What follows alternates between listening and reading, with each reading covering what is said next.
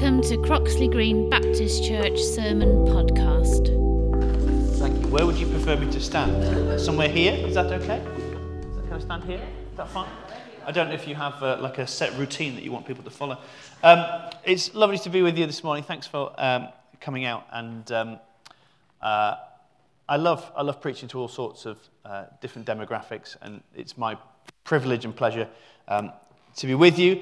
Um, between the two services, I will have to ring my uh, grandmother, who is uh, 93 today. So if you could remind me to ring, uh, ring her. Uh, despite being 93, she still um, gives me pocket money. So I'm, I'm, I'm 38 and I've got uh, at least two jobs and, uh, two, and two children. I pay a mortgage and things like that. But my grandmother still hasn't really got past the fact that I'm not in school anymore. so every time I, I see her, um, she will tend to slip me five pounds and, and say, Don't tell your mum. yeah. And I'll say, Well, why can't I tell mum? Well, it's her money. Okay, fair, that is uh, fair enough. So, um, thank you for the wonderful reading that was done. That was wonderful. And I want to read uh, something else which is in, in line with this. Um, this is really, I think, what um, what God would say to you individually and as a community. You'll have, you'll have heard it before, it's in here, but I, I think that the point I want to make this morning is that um, God is speaking always to us his words of truth and love, both corporately and individually, um, because he is the same yesterday, today, and forever. You can see how he's lighting up my face now with that. So, as I read this, just, just imagine how you would feel if it actually was God speaking to you directly. The twist is that it is. The Spirit of the Sovereign Lord is on you because the Lord has anointed you to proclaim good news to the poor. He has sent you to bind up the brokenhearted, to proclaim freedom for the captives and release from darkness for the prisoners to proclaim the year of the Lord's favor. I really want to encourage you that that is about you. And obviously, it's Isaiah 61, it prophesies the coming of Jesus. But because it's about him, now it's about and for you. You see, in, Roman, in Romans 4, um, Paul is talking about how Abraham's faith was credited to him as righteousness. And then it says, the words it was credited to him were written not just for him, but also for us, for all of us who believe in the one who raised our Lord Jesus from the dead. That's the bit which hooks us into the narrative of Scripture. If you believe that Jesus is your Lord, if you live as though Jesus is your Lord, then the words that were for Abraham, the words that are in Isaiah 61, are also for you. If you believe the Bible at all, then you have to believe that the Spirit of the Sovereign Lord is on you. And that's really good news.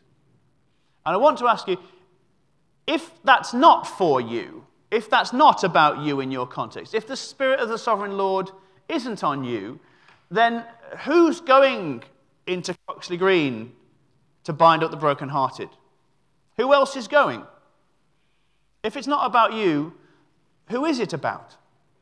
Jesus isn't wandering around in person, but he sent his church to go and make disciples. In this room, we have more people than were there at the start of Christianity.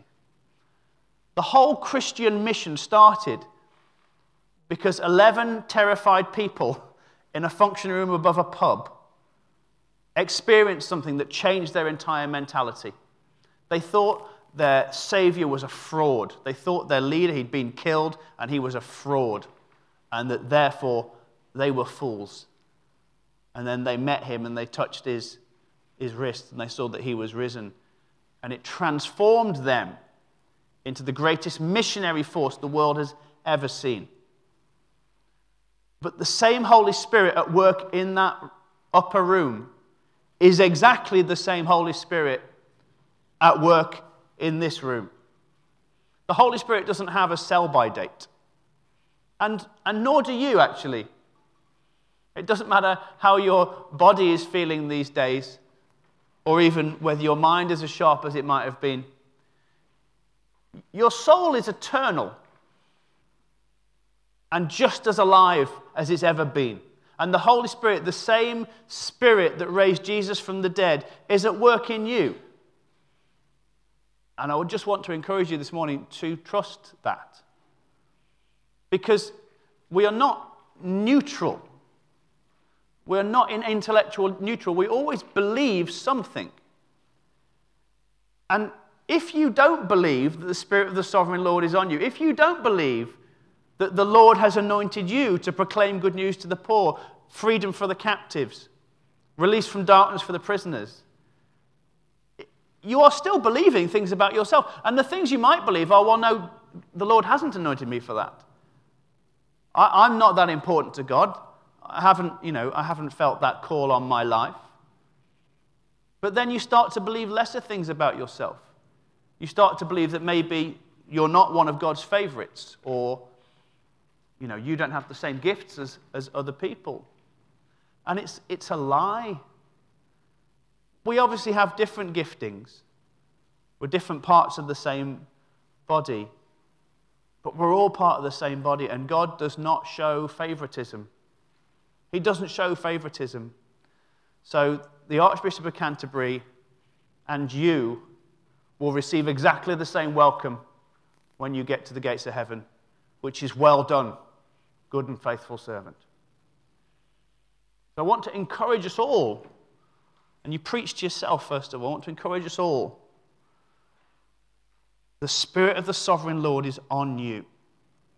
Croxley Green is waiting for this church community to fully understand who Jesus is in them and who you are because of Jesus. This is why we call it the gospel. It's good news the same power that raised Jesus from the dead is at work in you. But you, you just have to choose what you want to do with that. In the same way if I, if I told you that, you know, I've, I've deposited a million pounds into a bank account for you, I, I haven't, I'm, I'm afraid. But if I had and I gave you the card, the money's there, but you still have to go and draw it out. You still have to make that choice to go to the cash point Put in the numbers that I've given you and withdraw the money.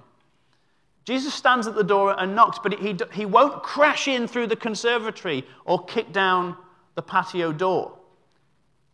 He waits to be wanted. He waits for us to engage with him.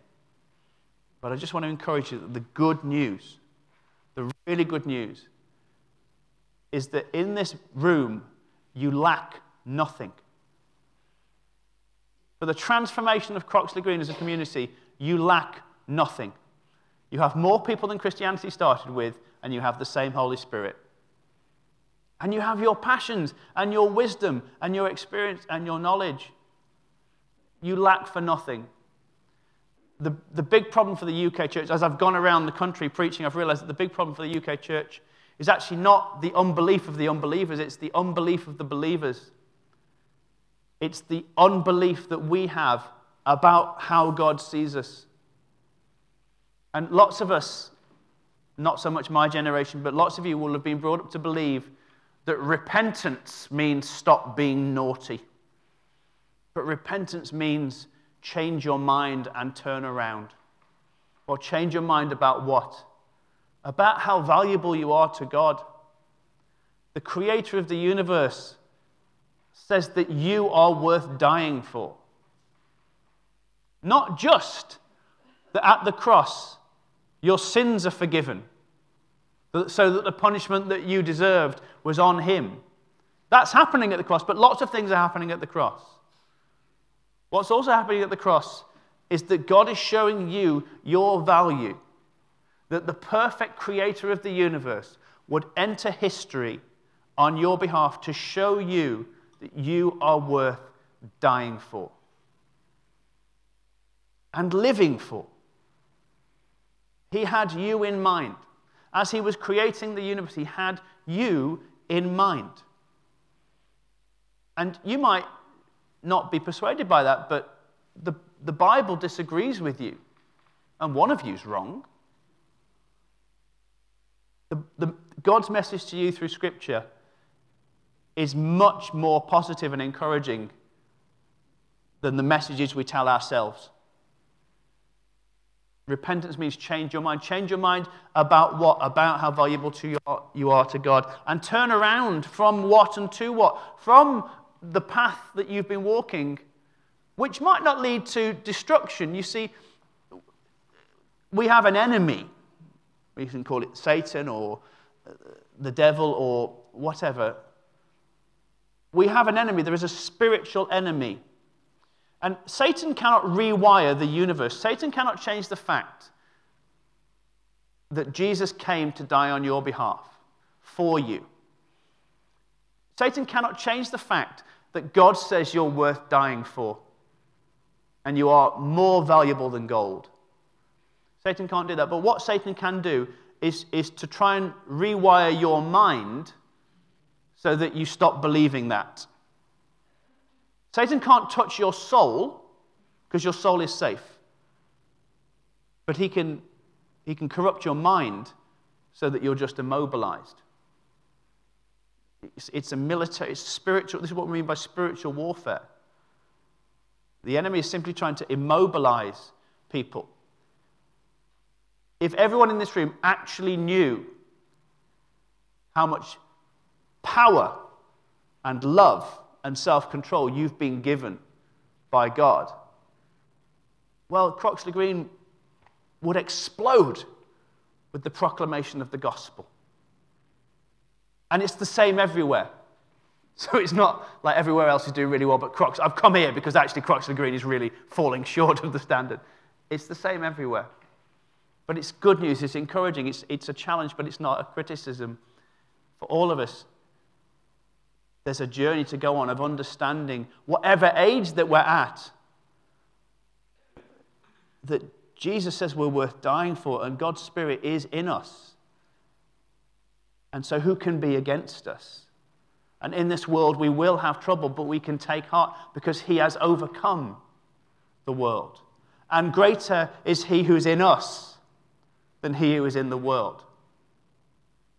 We, we have, a, we have a, a problem in that we, we switch things round.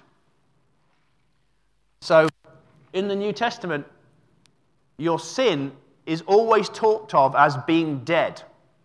It's not dying or about to die. Your sin is dead.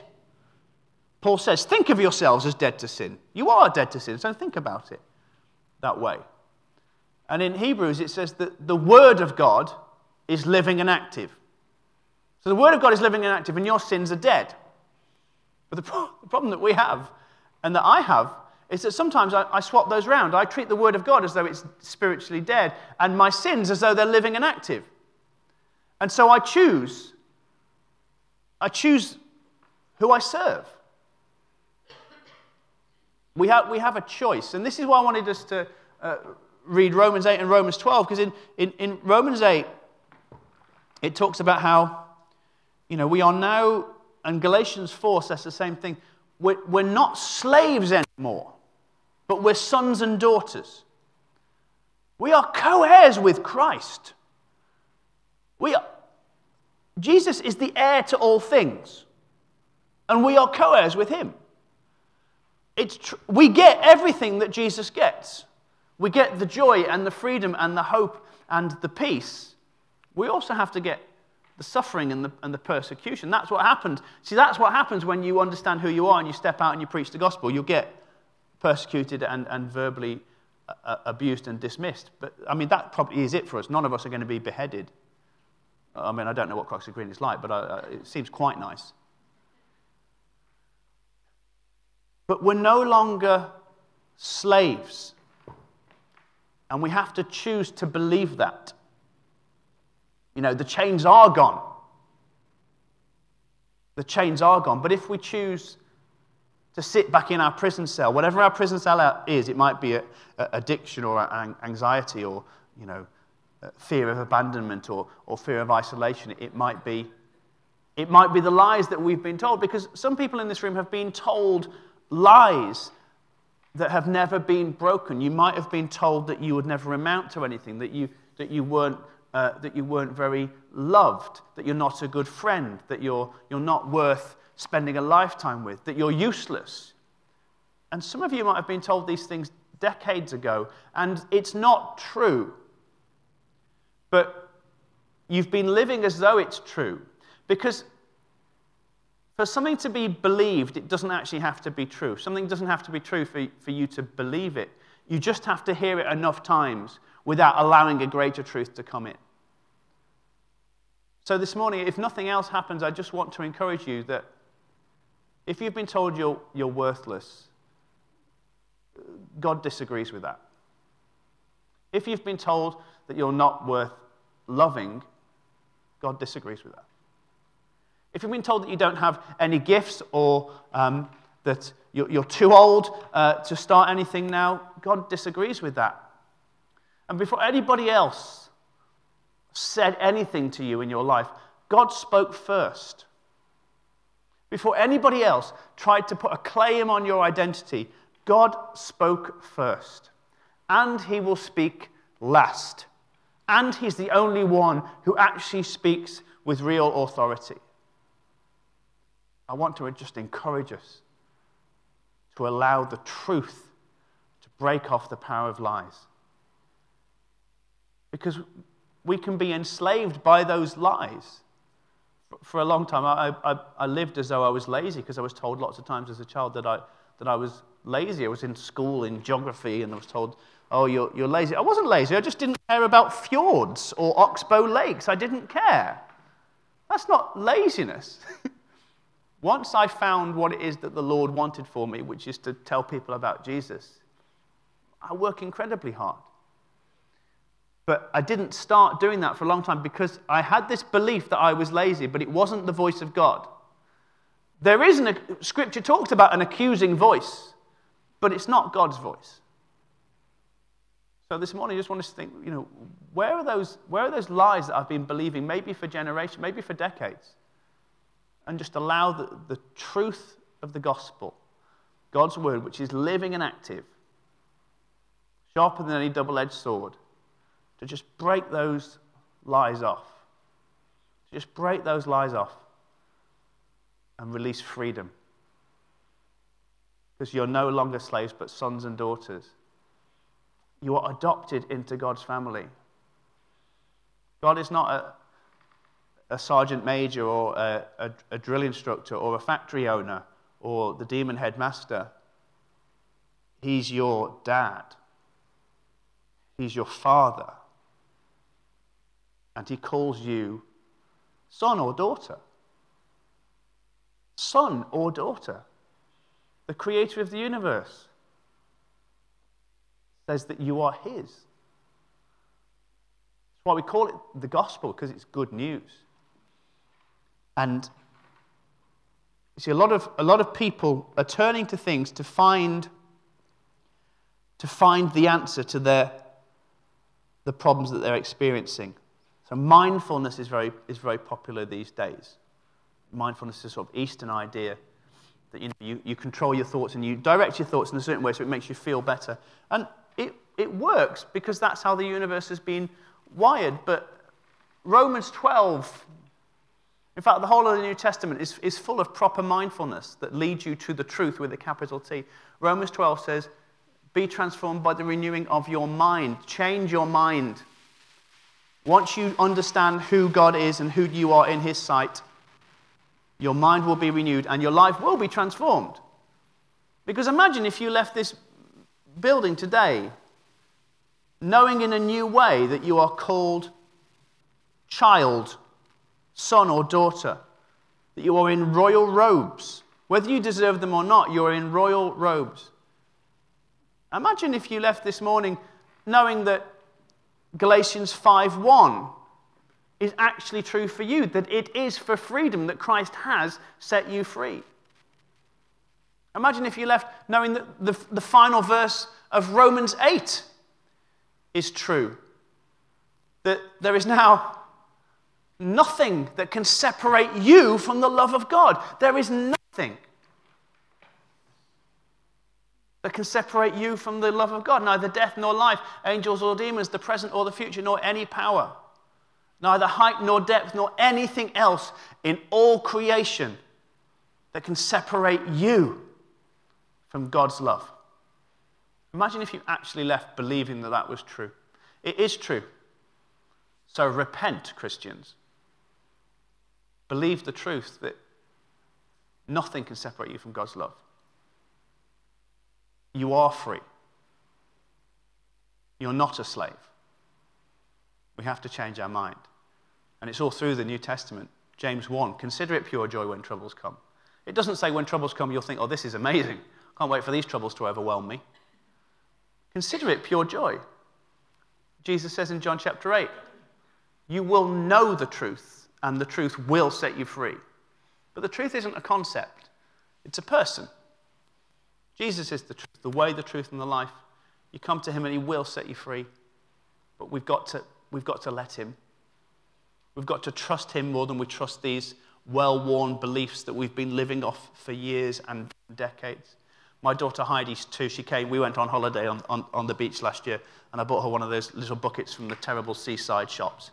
And the bucket became detached, the handle became detached from the bucket. And she came up to me on the beach. She said, Daddy, you fix it. I said, I will fix it.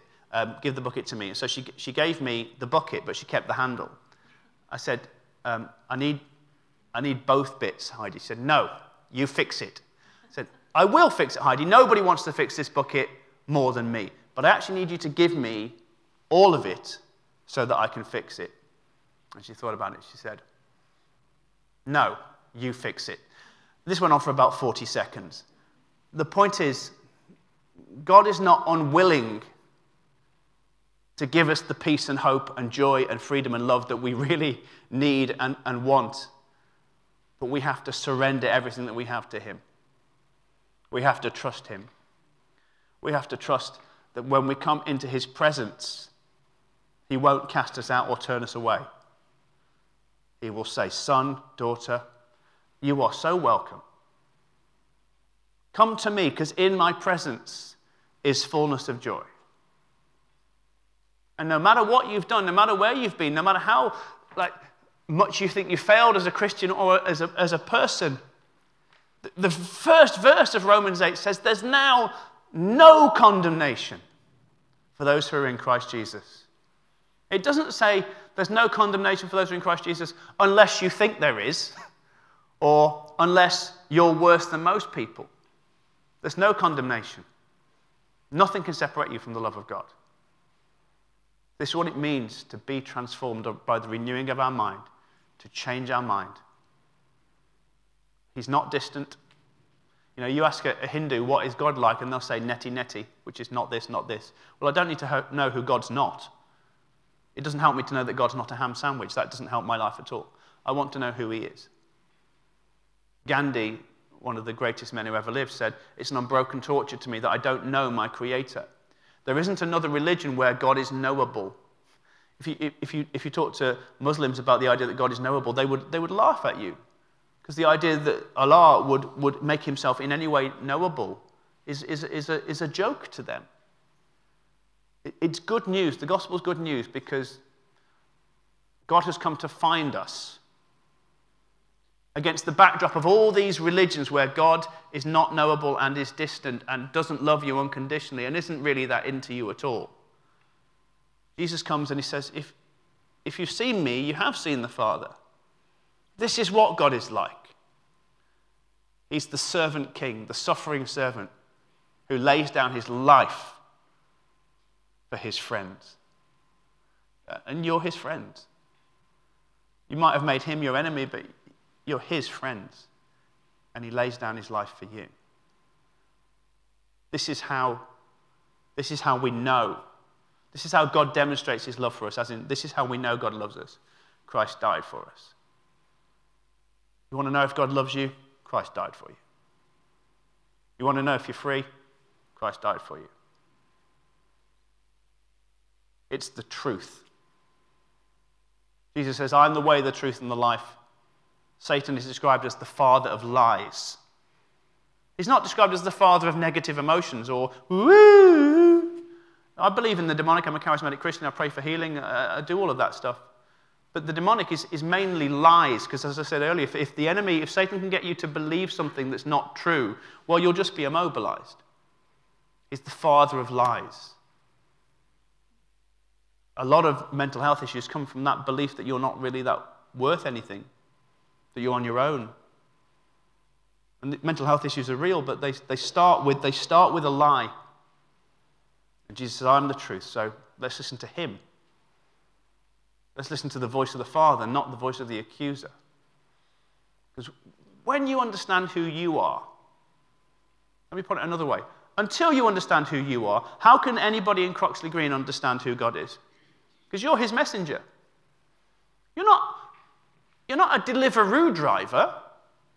Just, oh, here's, here's the gospel, just sign for this, please. Like, you are wearing his royal robes. You are his representative. And it's, he trusts you with that. He's not detached from you. But until we understand who we are in Christ, how can Croxley Green know who Christ is? The goodness of the gospel. So it's just a challenge for all of us to be encouraged that we actually do have good news. We actually have the best news, the only show in town. No one else is offering good news.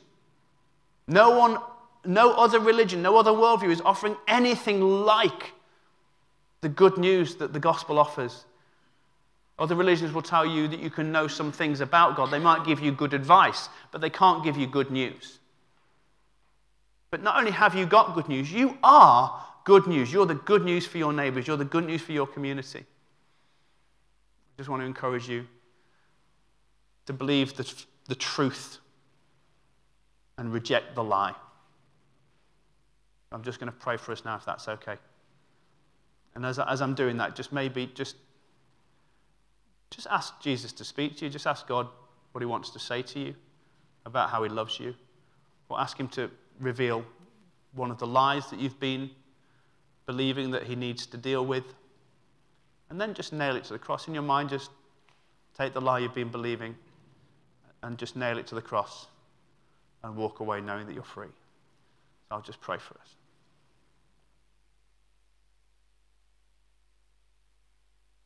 Father, we thank you that we're not alone in the universe. Father, we thank you that the eternal words of Scripture say that you will never leave us and never forsake us. That in your presence is fullness of joy. That nothing can separate us from the love of God. That we do not stand condemned.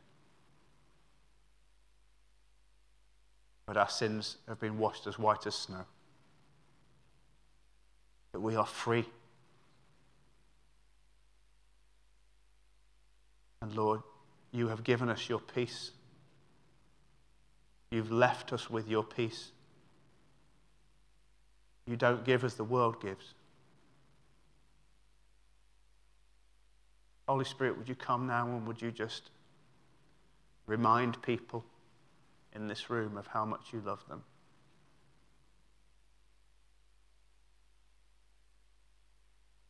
And Lord, for those people who've never really felt your loving kindness, would, would you just would you just rest that on them now, Lord? Holy Spirit, would you just come and reassure people that they are loved?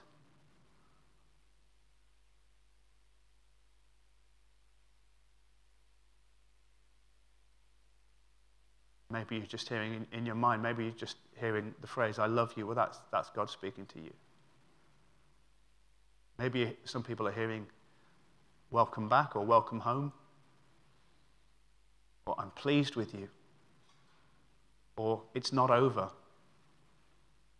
These little phrases that God just drops into our spirit when we let Him.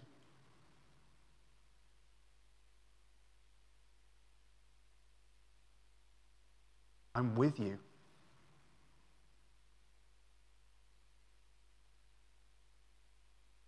Father, just pray blessing over everybody here. Thank you so much, the people in this building. Thank you, Lord, that our, even though our bodies will die, our souls are safe. So the battle is in the mind. I just pray over all of us that blessing, that we would be transformed by the renewing of our mind.